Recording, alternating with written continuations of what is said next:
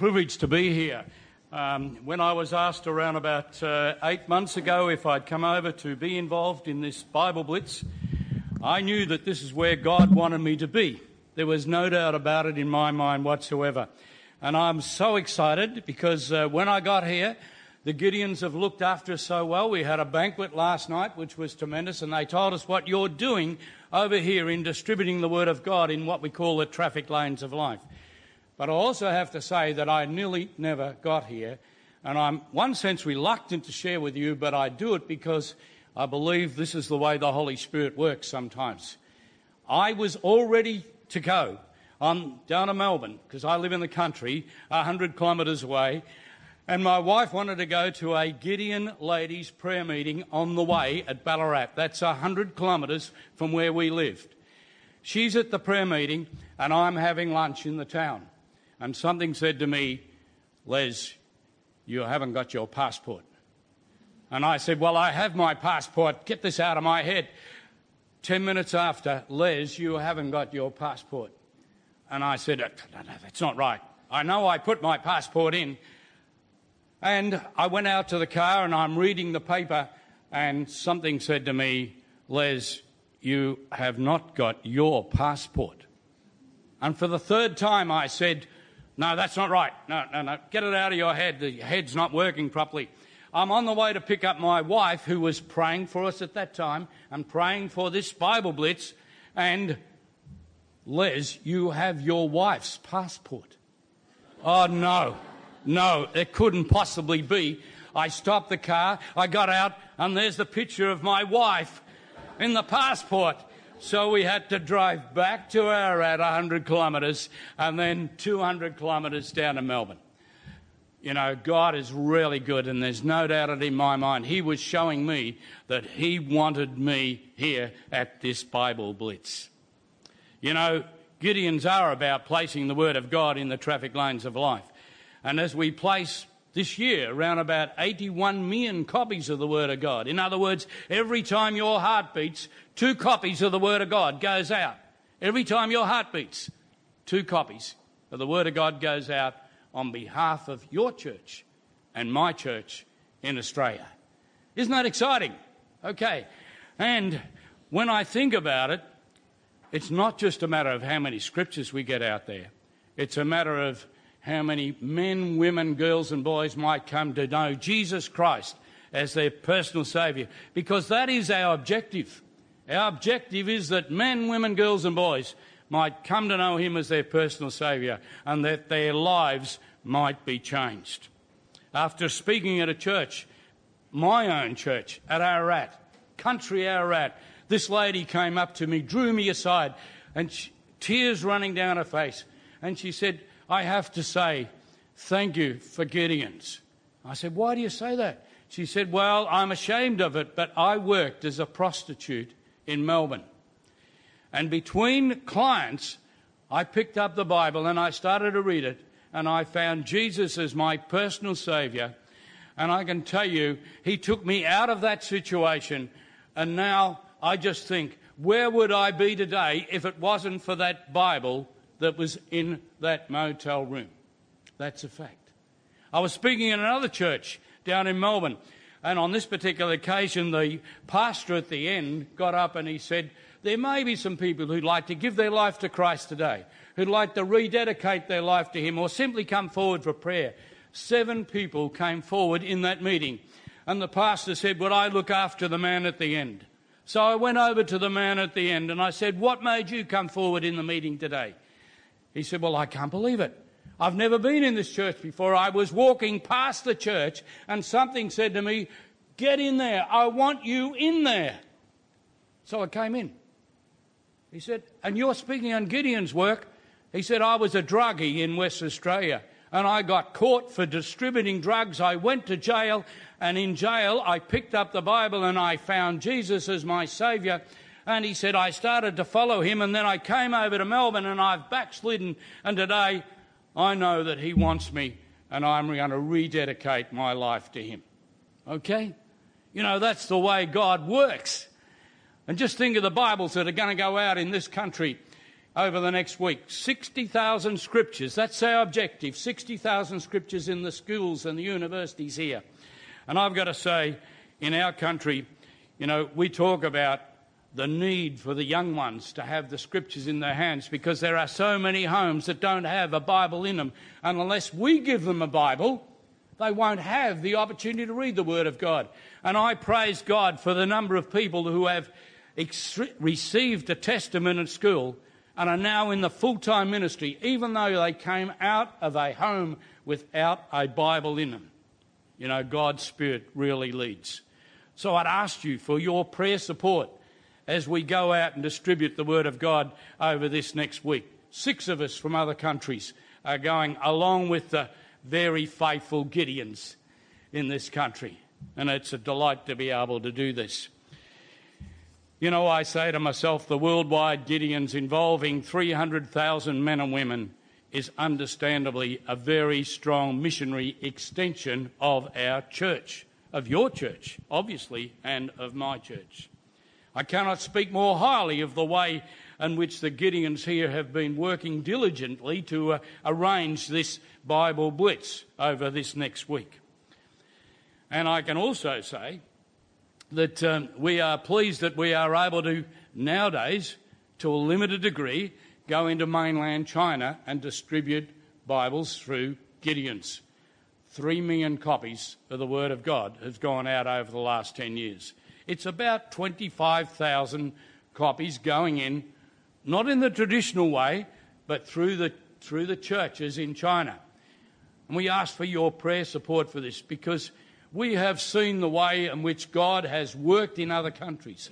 In the time that I've been involved in Gideon's, when I started, it was a million, co- it was a million copies.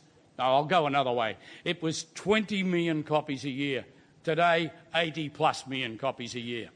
He opened the door in Russia. He opened the doors in India. India today, around about 14 million copies of the Word of God going out each year into India. And I believe he's going to open the door in mainland China. I have no doubt about that whatsoever. I have been into mainland China on holidays a couple of times, and my wife and I always take little testaments with us.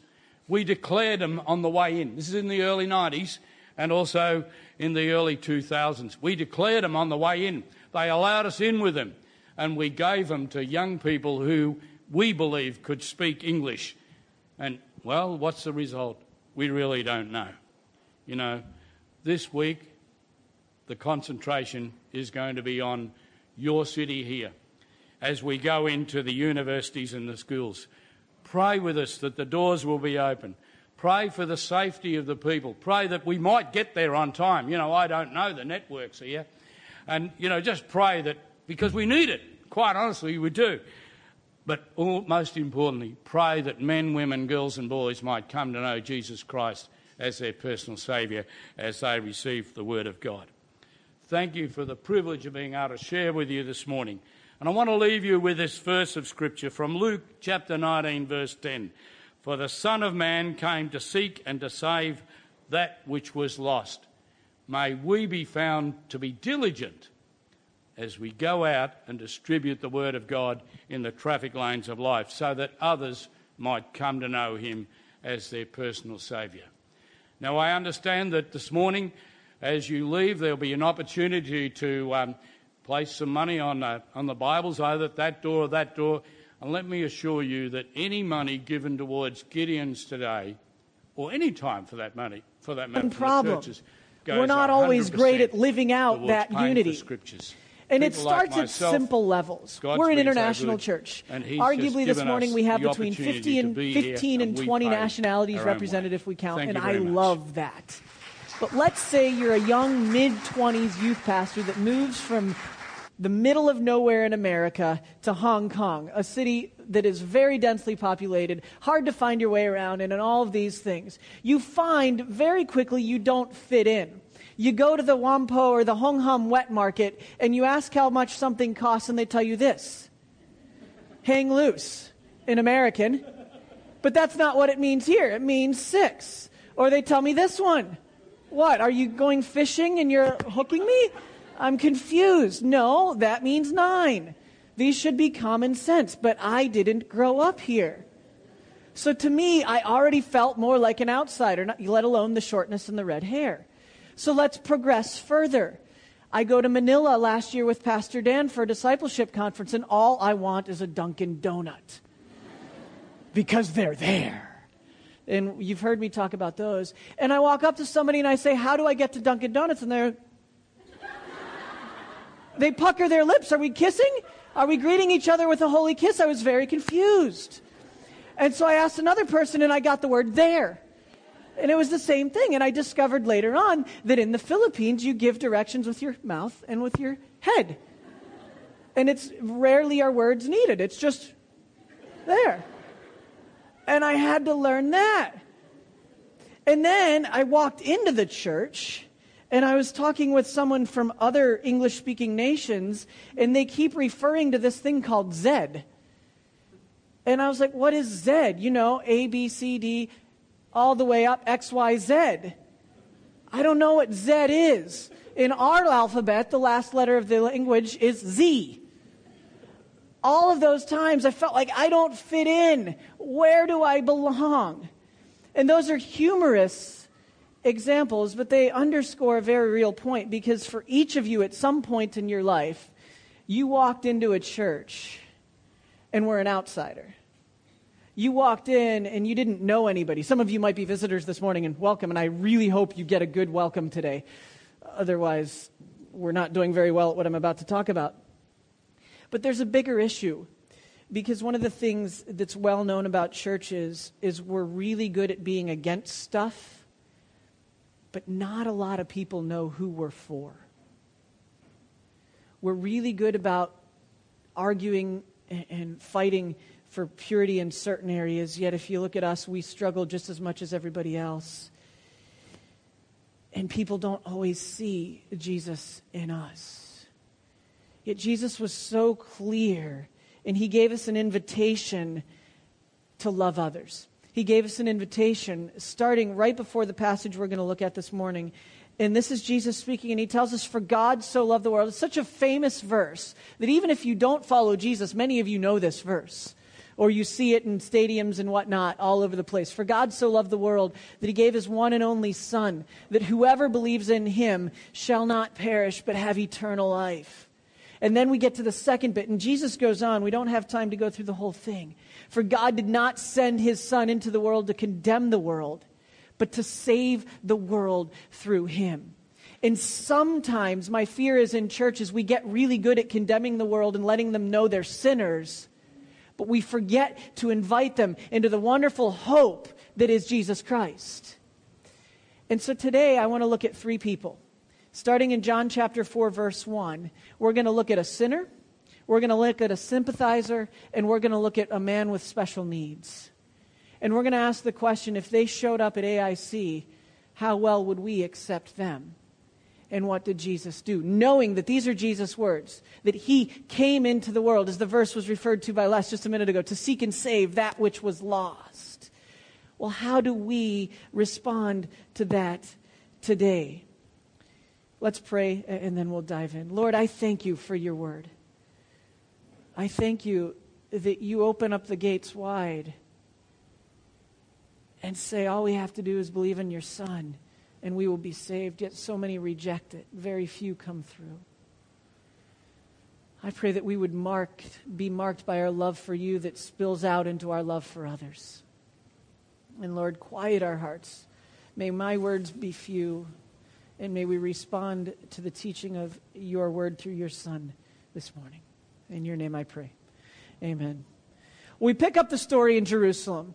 Jesus finds himself there. His public ministry has begun and it's in full swing. He's got his disciples, he's called them. And first thing, Group Dynamics 101, when you're getting a team together, it's great if they all have kind of a common goal or common affinity. Uh, you want them to be unified. And yet, as Dr. McCall reminded us uh, last weekend, Jesus recruited a tax collector and a zealot. He recruited people that were just laborers and people that would have known what it was like to have much and they were expected to come together and get along.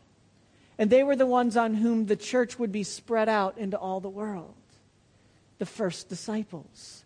So, right off the bat, Jesus begins to, que- begins to call into question the Jewish idea of who gets in. Because he doesn't just call a Pharisee. In fact, we don't hear really of a Pharisee following Jesus with all of his heart until the Apostle Paul. There's a couple others that are in there a little bit. The Apostle Paul is the first one we hear greatly about. Before that, people that were the least of these, people that were outcasts, people that weren't very popular, were those Jesus chose not just to walk alongside, but to go do the ministry. And he set them free pretty early on. Interestingly, in John chapter 4, verse 1, look at what it says. The Pharisees heard that Jesus was gaining and baptizing more disciples than John. That's, you know, he is the Son of God. We hope that people, when exposed to the truth of who God is through his son Jesus Christ, they will respond and they will believe. That's our prayer. But interestingly, it wasn't Jesus that was baptizing, it was his disciples. And I want to stop for a second in this concept of thinking about accepting others the way Jesus did. And think it who Jesus is inviting to do one of the great sacraments of the church. We say at Alliance International Church and the Kowloon Tong Alliance Church of the Chinese Christian Missionary Alliance, our full title, that we have two sacraments practiced at the church. One of them will be practiced later on, and that's called communion or the Lord's Supper. The other one is what we call holy baptism. It's just baptism. We like to add the word holy because it means we're set apart for God. But here, Jesus doesn't go do the baptizing. He lets a bunch of young punks that know very little about him, that haven't had years of seminary, years of Pharisee training, years of religious experience. They're new in their faith, they're new in following Jesus, and that's who he has doing the ministry. Isn't that interesting? Jesus says, You know me? Come follow me, was the invitation. They did. And he has them out baptizing pretty early on. In churches, sadly, sometimes we find people that are excited about following Jesus Christ and need to be freed up to serve Him where they're called, and we say, You're not ready yet. Now, there is a time and place for that, and there are roles that we have to be very diligent with. But by and large, we should be inviting people into what we call every member ministry. Why is that? Because if you believe in Jesus Christ as your Lord and Savior, you were adopted into His family and his family has been given gifts. And each member of his family is expected to use those gifts for his glory to build up the body of believers and expand his word and light all over the world. So we need to be setting each other free to go tell the good news of Jesus Christ to all those that would hear. Just as Jesus did right with the disciples. Early on, were they qualified? No. But did they have enough that they needed? Yes, because Jesus promises us, I will never send you alone. I will never leave you nor forsake you. Paul teaches us that even in temptation, he'll never give us more than we can handle. So right away, we realize that Jesus has a history of equipping people for his work. That he brings people in that wouldn't necessarily get along or be your first picks. It's like if you were in school and you were trying to play a game and you had two captains. And the captain begins to choose their teams. And they always start with the best at whatever game or activity that is, right? Right. Well, Jesus didn't go for the best, he went for those that were called to follow him.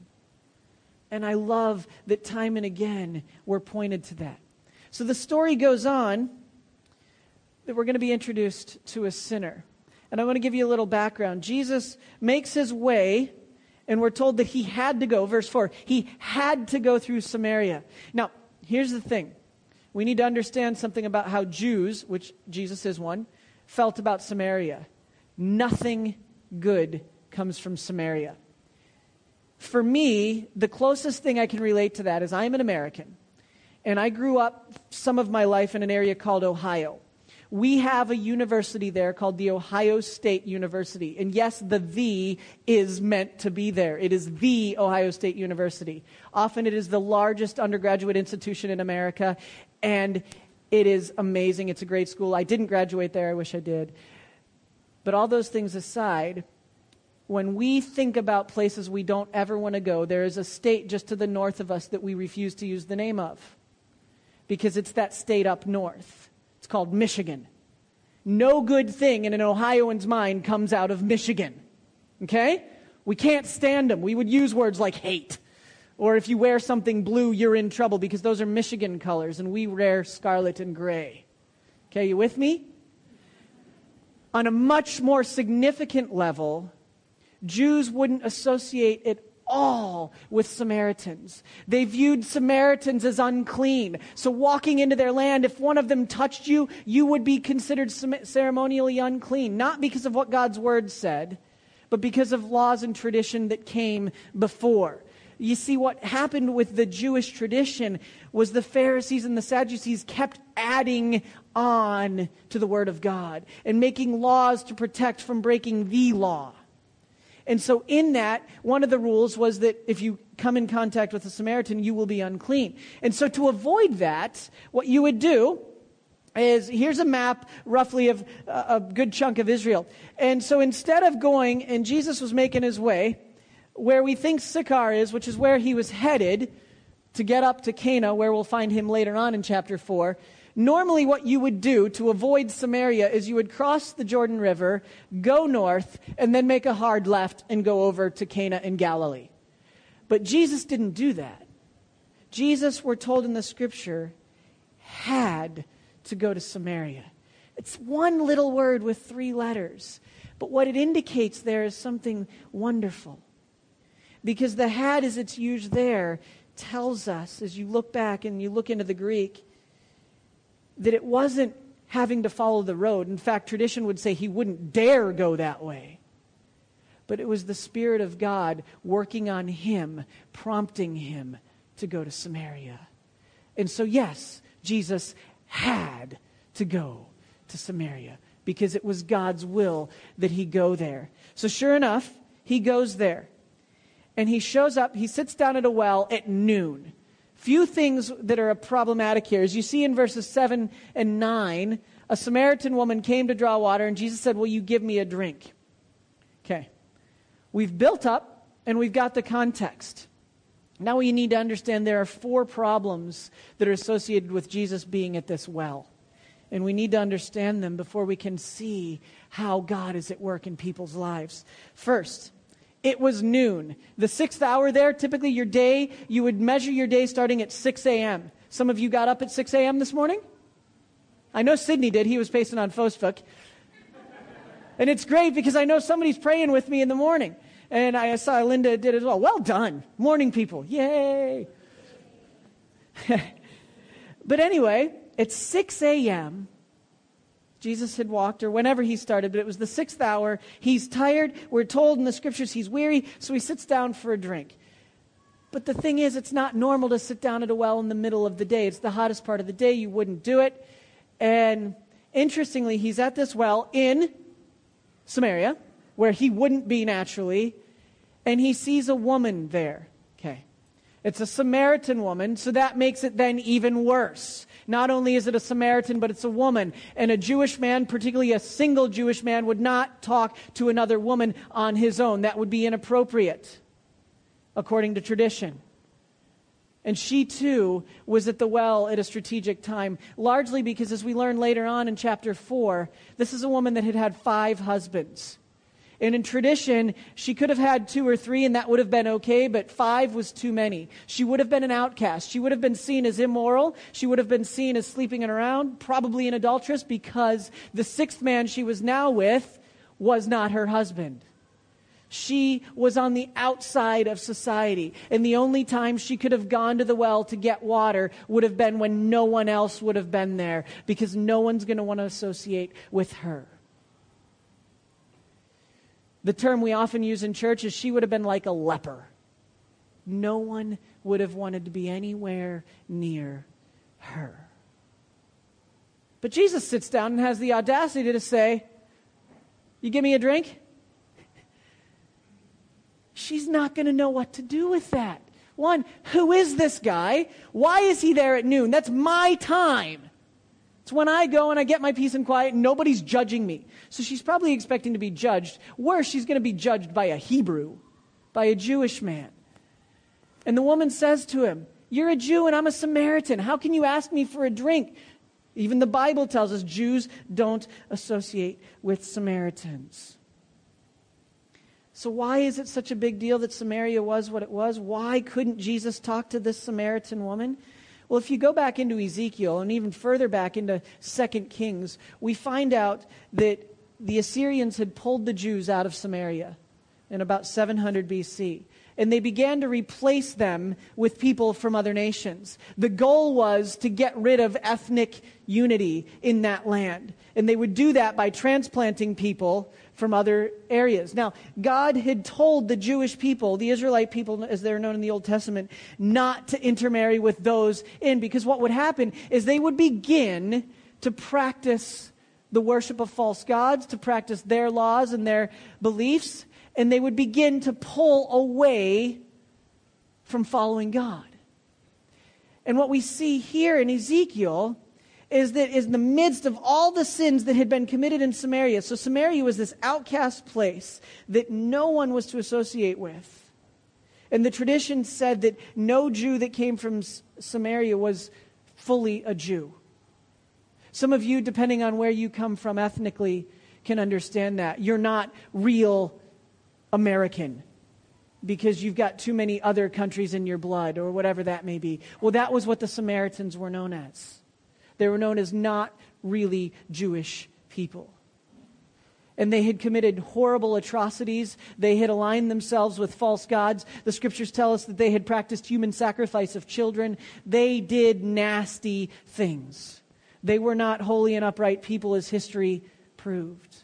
Yet when we get to Ezekiel and God is dealing with Judah and Israel, and he's proclaiming judgment on them for from their apostasy and their idolatry, which we talked about a few weeks ago. And look what God says. He said, Samaria didn't commit half of the sins you did, referring to Israel.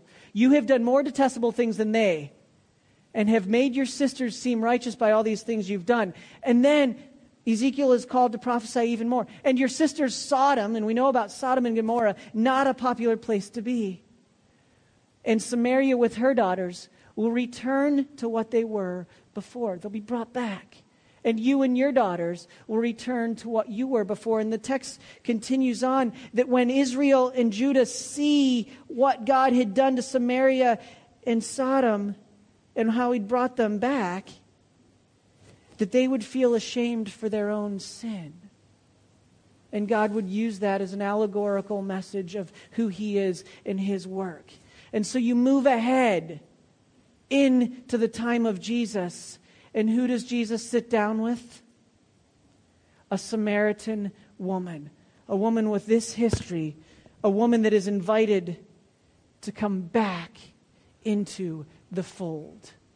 A woman that has generations of sin behind her and has followed suit with adultery, with sinful behavior, with divorce, with these things that God has called evil. And Jesus invites her to life. I want you to read in your Bibles. I don't have it on the screen. But he said, I can give you, verse 16. Or verse 15, the woman said, Sir, give me this water so that I won't get thirsty and have to keep coming here to drink, to draw water. Because right before that, he said, I can give you water so that you'll never thirst again. She doesn't track with him. She's thinking pragmatically. She's thinking he's talking about some sort of magical water that quenches your thirst forever. I used to think lemonade was supposed to do that. It doesn't. I'm still thirsty. But for her, she's thinking Jesus is, is somehow going to do something magical. She doesn't figure out quite yet who he is and what he's offering. But he doesn't lose patience with her because she doesn't understand. He makes a course correction.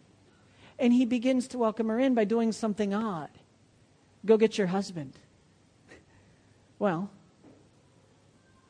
I don't have a husband. You're right, you've had five. And the man you're currently living with isn't your husband. Now, see, here's the thing. For most of us, if we're honest with ourselves, this is the point of the conversation where we're going to try to be getting out of it because there's a lot of baggage in that relationship already. And that might mean it's going to take us a lot of time to listen to all the problems in their lives, right? Be honest. You realize this person has had a rough life. This person hasn't made great decisions. And you know what? I'm hungry. Or in this case, thirsty. I don't have time for this. But that's not what Jesus does. Jesus looks in the eyes of a sinner a person that would have been an outcast. And he shows her the way. He said, Believe me, a time is coming when you will worship in spirit and in truth. God is spirit, and his worshipers must worship in spirit and truth. The very truth of God's word was standing in front of her. And Jesus invites her to believe on him. Go get your husband. Bring him. She doesn't only get her husband, but she gets people from Sychar as well. And they come back. They hear what God has already done in her life, and they're curious because she's different. Already she's different. She brings them back. They hear who Jesus is and what he's doing, and they're curious. They come back, and we're told in the scriptures that they believed not just because of her testimony, but they saw the word the very word of God at work in their midst. And they believed. What's that have to do with accepting others like Jesus did? Well, for most of us, we like our churches to be full of people that we like, right? I want to get along with you, my church family. And it's a lot easier if you think like me, right? Or if I think like you is probably more fair. But what if someone comes in that's had just a really hard life? What if someone's made so many mistakes they're shown all over the body through one act or another and you can just tell? Would they have a home in our, in our church? Would they be accepted and be offered the gift of living water, the gift of eternal life for all who would believe in Jesus? Or would we try to avoid them because they make us uncomfortable? Because we don't have time to sit and listen to all their problems because we've got work, we've got this, we've got that. Jesus had to go to Sychar. He sat down at a well and he talked to a woman. And because of that, an entire village was transformed. And Jesus was seen in a whole different light and a sinner was saved and believed on Jesus Christ. And we're told to go and do likewise. You see, Jesus in the verses before, if you look just up, he looks at his disciples and he tells you, Open your eyes and look around. The fields are ripe for harvest. Look around. She's not the only one that needs me. You want to know what he's saying there? He's not saying, go figure it all out. Just go out and live as I am showing you to live and chase people down that need to know who I am. And it's like he's promising his disciples here that those people are going to be everywhere. Because if you think in your mind's eye for a moment, anywhere you live, anywhere you work, in the context of the situation we find ourselves, are people that are hurting people that have begun to accept the belief that their lives are marked by their mistakes and there's no hope. This woman, everywhere she went, would have been known as an adulteress. She would have been known as an outcast. And she would have carried that with her. She was at a well at noon, not because that was the best time to go. The best times to go were in the morning and in the evening. But she was avoiding people. And Jesus welcomes her in and brings her into the fold, and then looks at his disciples and says, Do the same. Look, the fields are ripe for the harvest. People need to know how to worship me in spirit and truth.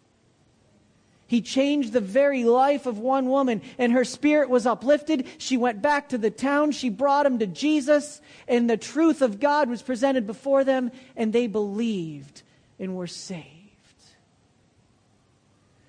Do we have time for the sinner?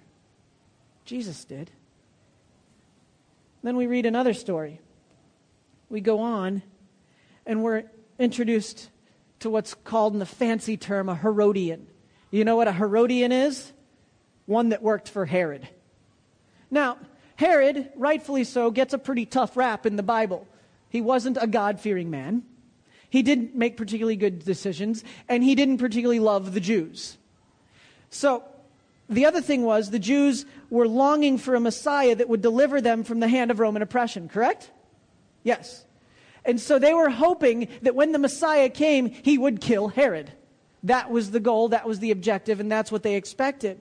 Jesus comes, he hangs out with a bunch of fishermen, tax collectors, zealots, nobody you're going to make a good team with in, in the eyes of the world.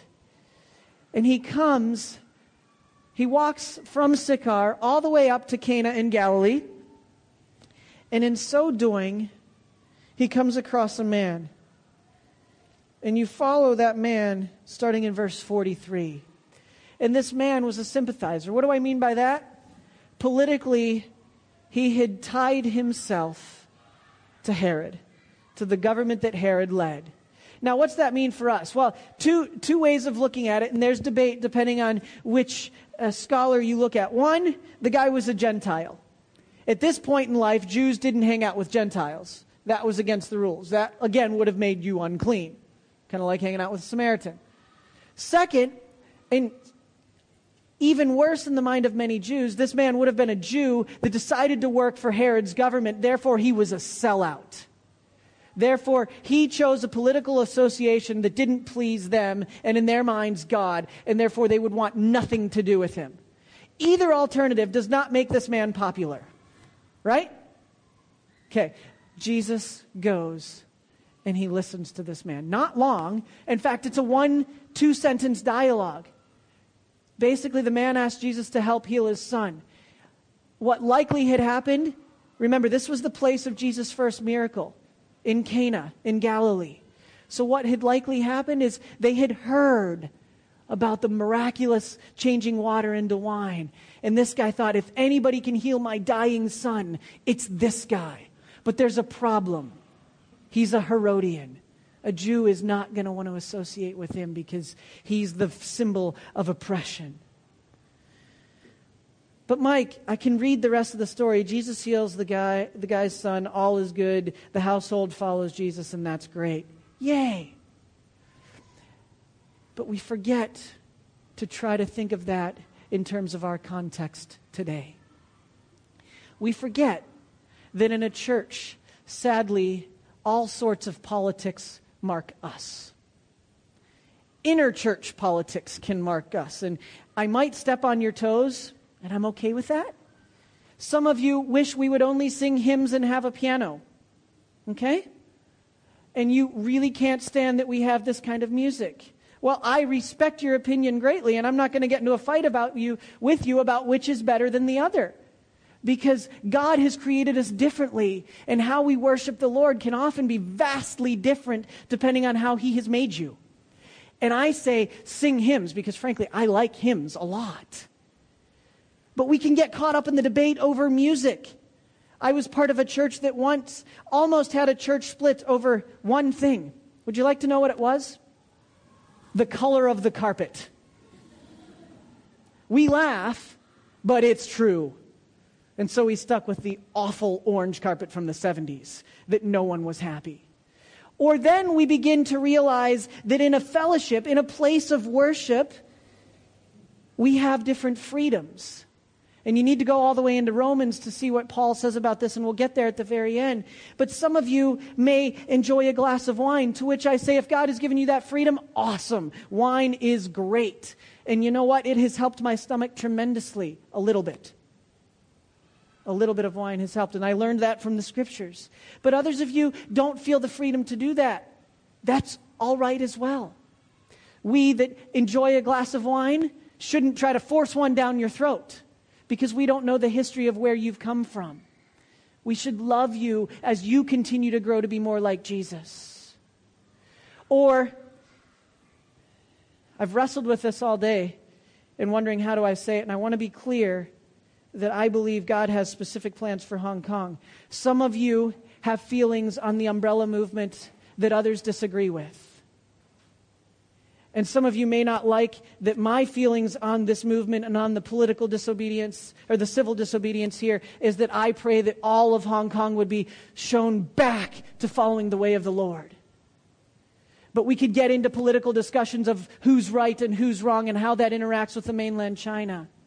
I would much rather say, how is God changing our hearts? And how are we inviting others into a relationship with Him and using our minds to wrestle with these very real political issues in the land we live? We should be thinking about it, but it shouldn't so mark us that we can't get along and accept one another as we walk this road. And we have to be so careful against that. Because here was a Herodian that would have been on the outside. And Jesus, some were even calling him teacher at this point goes up to this guy and he heals his son. Look at what the scriptures say. When this man heard that Jesus had arrived, he went to him and begged him to come and heal his son, who was close to death. If you have a child, can you imagine any greater pain than knowing your child might die? I don't think there is any. Your child, it's your blood and you love them in a way that I don't even know how God made it so. But this man was in agony. And Jesus replies, he looks at him, and it almost seems like he does it really quickly. Go, your son will live. That's it. He doesn't give a big, long discourse on faith. He simply says one sentence Go, your son will live. But interestingly enough, is what comes next.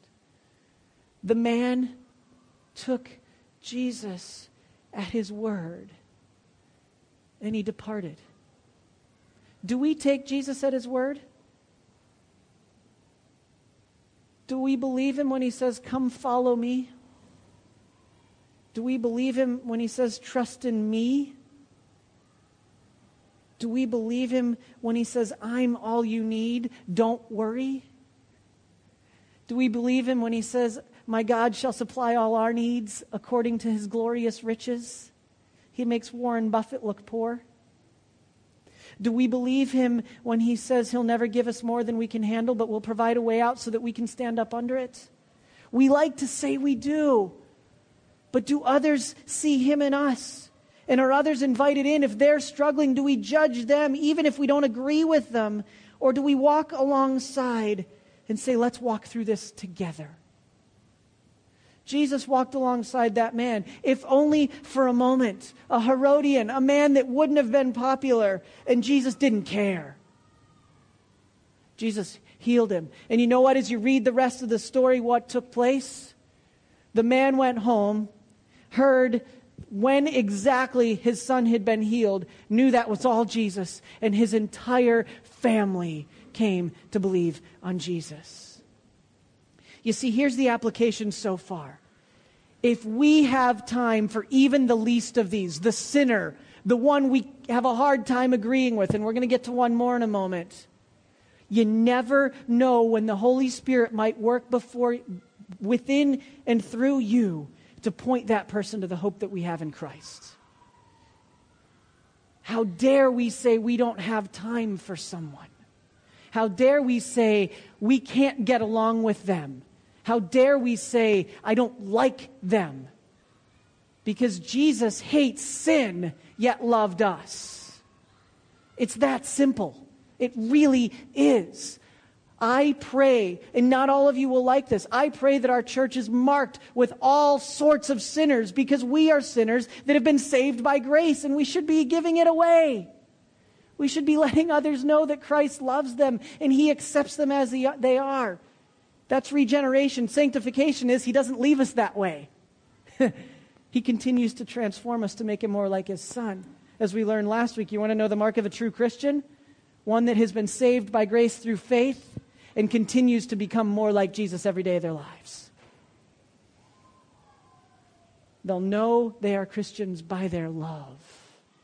So Jesus responds and loves and invests in a Samaritan woman that he has no business talking to a Herodian that would have been at odds with him politically, potentially, and would have made Jesus look bad in the eyes of the, the religious leaders of the day. And then we've got one more. we get to chapter 5. Open your Bibles to John chapter 5. Sometime later, Jesus went up to Jerusalem for a feast of the Jews. And why it says up when he was up in Cana in Galilee is because geographically speaking, elevation wise, it was up. Okay? So he went south to go up. I know it doesn't make quite sense, but it works. And there was a pool called Bethesda where invalids and cripples and paralyzed people and blind, they would go to seek healing. And there was rumors that an angel would come and stir that pool at certain times a day. But there we're exposed in verse 5 to one who was there had been an invalid for 38 years. 38 years is a long time today. But today, 38 years for a man is roughly half a lifetime. Uh, I think last year's uh, uh, life expectancy index said a man in Hong Kong could live up to 72 or 73 years. So we're doing pretty well uh, in comparison. Now, women, you live longer here than anywhere else in the world, which is amazing. However, back then, 38 years was a lifetime. Not many people lived into their 40s. There was disease, there was sickness, there was illness, there was robbers, there was all sorts of other things. And so this man, maybe his entire life, had been an invalid, sitting at this pool just hoping that somehow he would find healing. And this is where the story gets interesting because this is a man with special needs. Last weekend, if you were with us at church uh, out at Sai Kung, we got to meet a wonderful little girl named Renee, whom I love dearly. And we heard her dad cry out, and I asked if he minded if I shared this again this morning, and he, he gave me his blessing. And he said, Renee just needs to know that people love her. But the thing is, Renee is epileptic and has been learning delayed. So for us, it can be hard to know how to talk to her. It can be hard to know how to relate to her family. So sadly, what we in the church have done, nothing. We've hoped they know we love them. But when push comes to shove, we hope that somebody else has been the one that's loved them. Jesus didn't do that to the man at the pool in Bethesda. Jesus walked right up to him and he looked at him.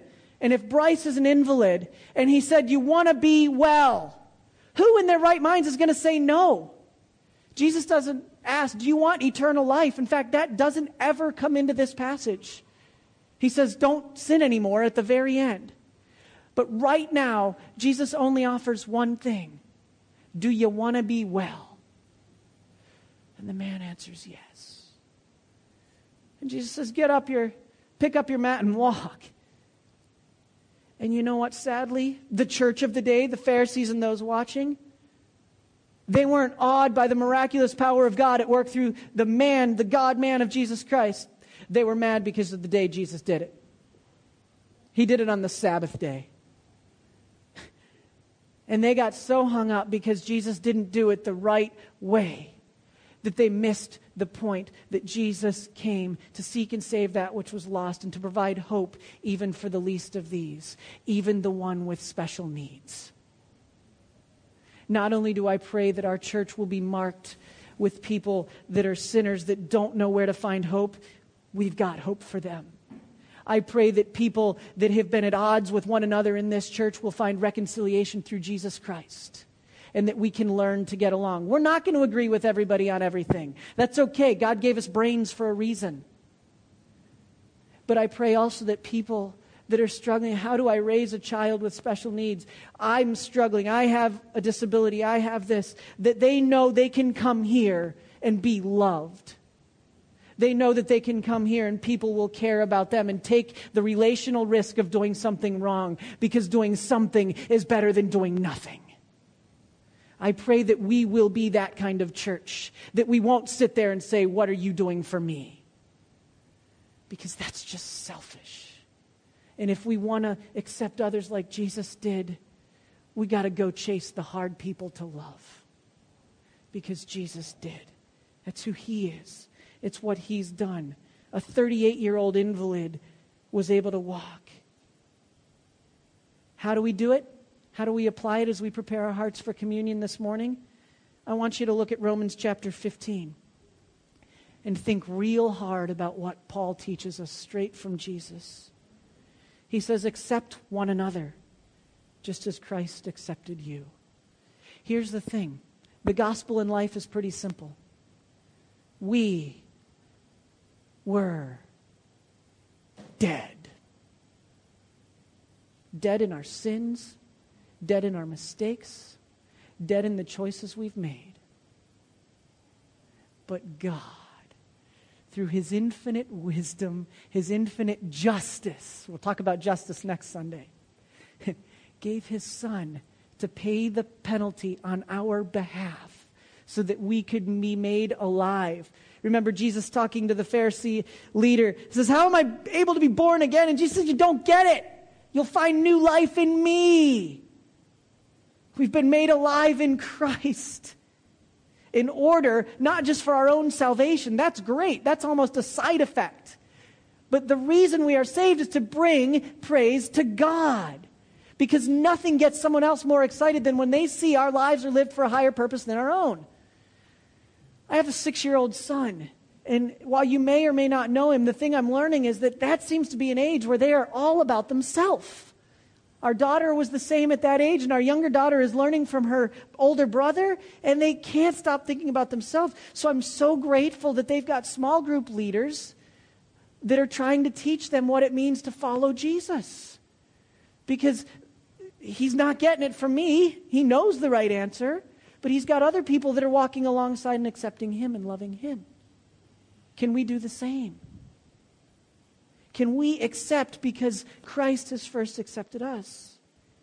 And then, how do we accept others? Well, what did Jesus do? He became a servant of the Jews on God's behalf, on behalf of God's truth, to confirm the promises made. He fulfilled the prophecies that were made long before him, so that the Gentiles, that's us, may glorify God for his mercy as it is written, I will praise you among the Gentiles.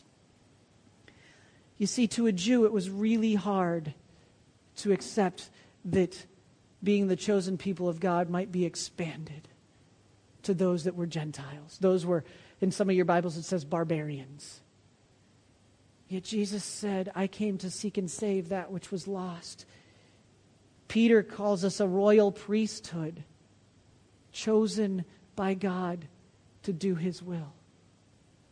Will we accept others?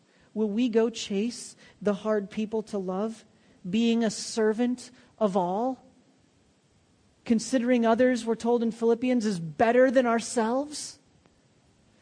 Or will we get caught up in our own stuff, forgetting that there's someone right next to you that really needs to know that somebody in this church loves them? I had to hear that last weekend. I had somebody lovingly tell me that, Mike, I just need you to listen right now. And it wasn't even my wife. Usually it's my wife.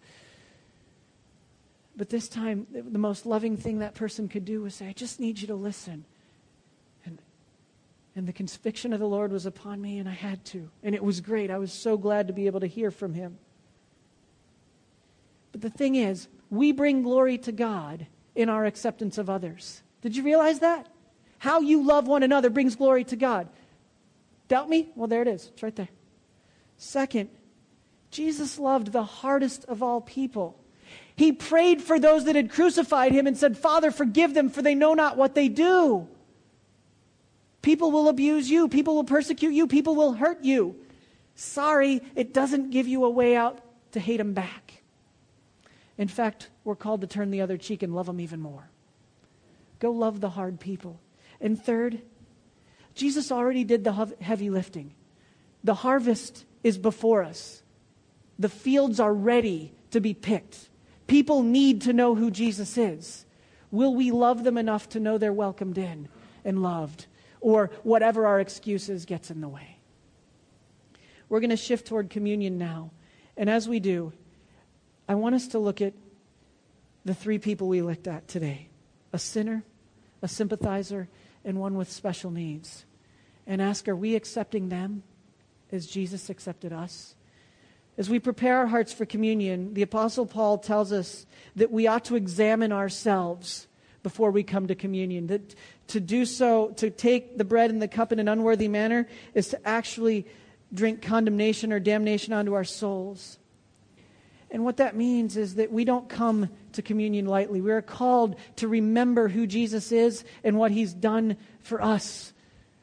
And we need the video, please. And we're called not just to remember, but to respond. And the amazing thing about communion is we're invited to do it together in union one with another. Communion isn't just an individual thing, the church is invited to participate together. So we're going to be quiet before the Lord for a minute and we're going to listen to a song. I've put the lyrics on the screen as well. And it could be a painful song to consider. But I ask that we would ask God, Am I accepting others the way you've accepted me?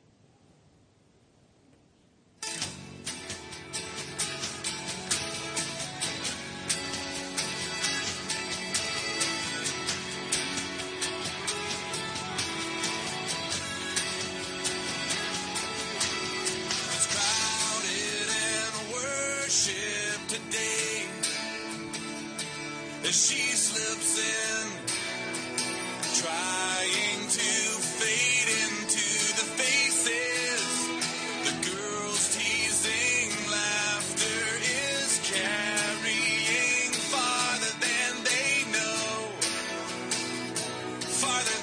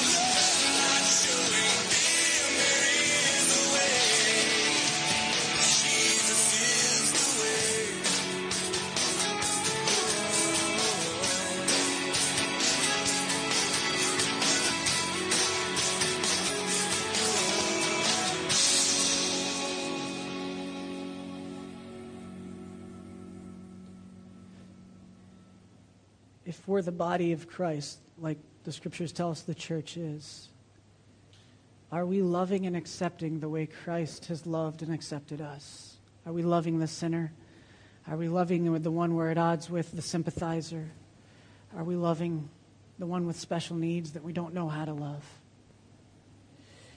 Hebrews chapter 10, the author gives us a great preparation for communion. And as I read at the beginning of the service, he says, Let us draw near to God with a sincere heart in full assurance of faith, having our hearts sprinkled to cleanse us from a guilty conscience, and having our bodies washed with pure water. Jesus did that for us. Let us hold unswervingly to the hope that we profess, for he who promised is faithful. And then there's more and let us consider how we may spur one another on toward love and good deeds. Let us not give up meeting together, as some are in the habit of doing, but let us encourage one another all the more as you see the day approaching. I'm going to have, uh, I believe, Keith and King come up to the front and we're going to distribute the elements. What we do at Alliance International Church, if you if you have accepted Jesus Christ as your Lord and Savior, this is for you. Or is it Mark or Okay, you're up. Sorry, whoever I left out. You're still accepted. But these elements, for those who have chosen to believe in Jesus Christ as your Lord and Savior, if you haven't yet done that, talk to us. We would love to talk to you about it and welcome you into the family. You are not meant to be outside uh, of what God has for you, and we want to tell you more. But for those of us in Christ, we are called to remember together what Jesus has done. And so we'll line up in each of these three rows, and you can come when you're ready. We ask that you would hold off until all the elements have been distributed, and then we'll take of them together.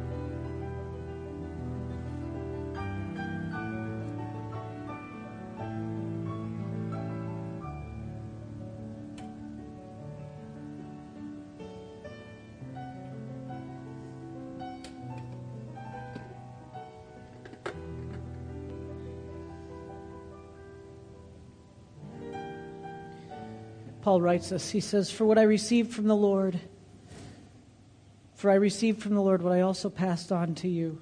The Lord Jesus, on the night he was betrayed, took bread, and when he'd given thanks, he broke it and said, This is my body, broken for you. Do this in remembrance of me. Let's partake together.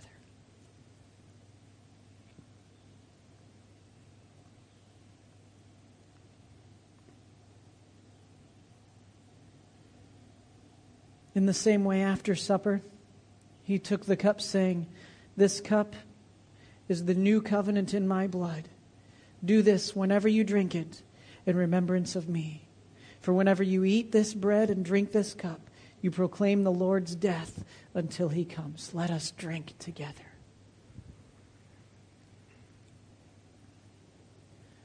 Lord, you gave your Son so that we might have life and bring glory to you our Father who is in heaven. I pray that we would be a church that spurs one another on toward love and good deeds. That those that don't yet know you know they have a place here with us. That they are loved, whatever their circumstance in life is. And Lord, as we go out into the world, may we be light. May we find hard people and love them because you loved us. Lord, I thank you. We praise you for who you are. In your name, amen. I'm going to ask Pastor Harris if you would help us sing the benediction to close today. We've gone a little bit beyond. So, sorry, Bryce. But would you rise with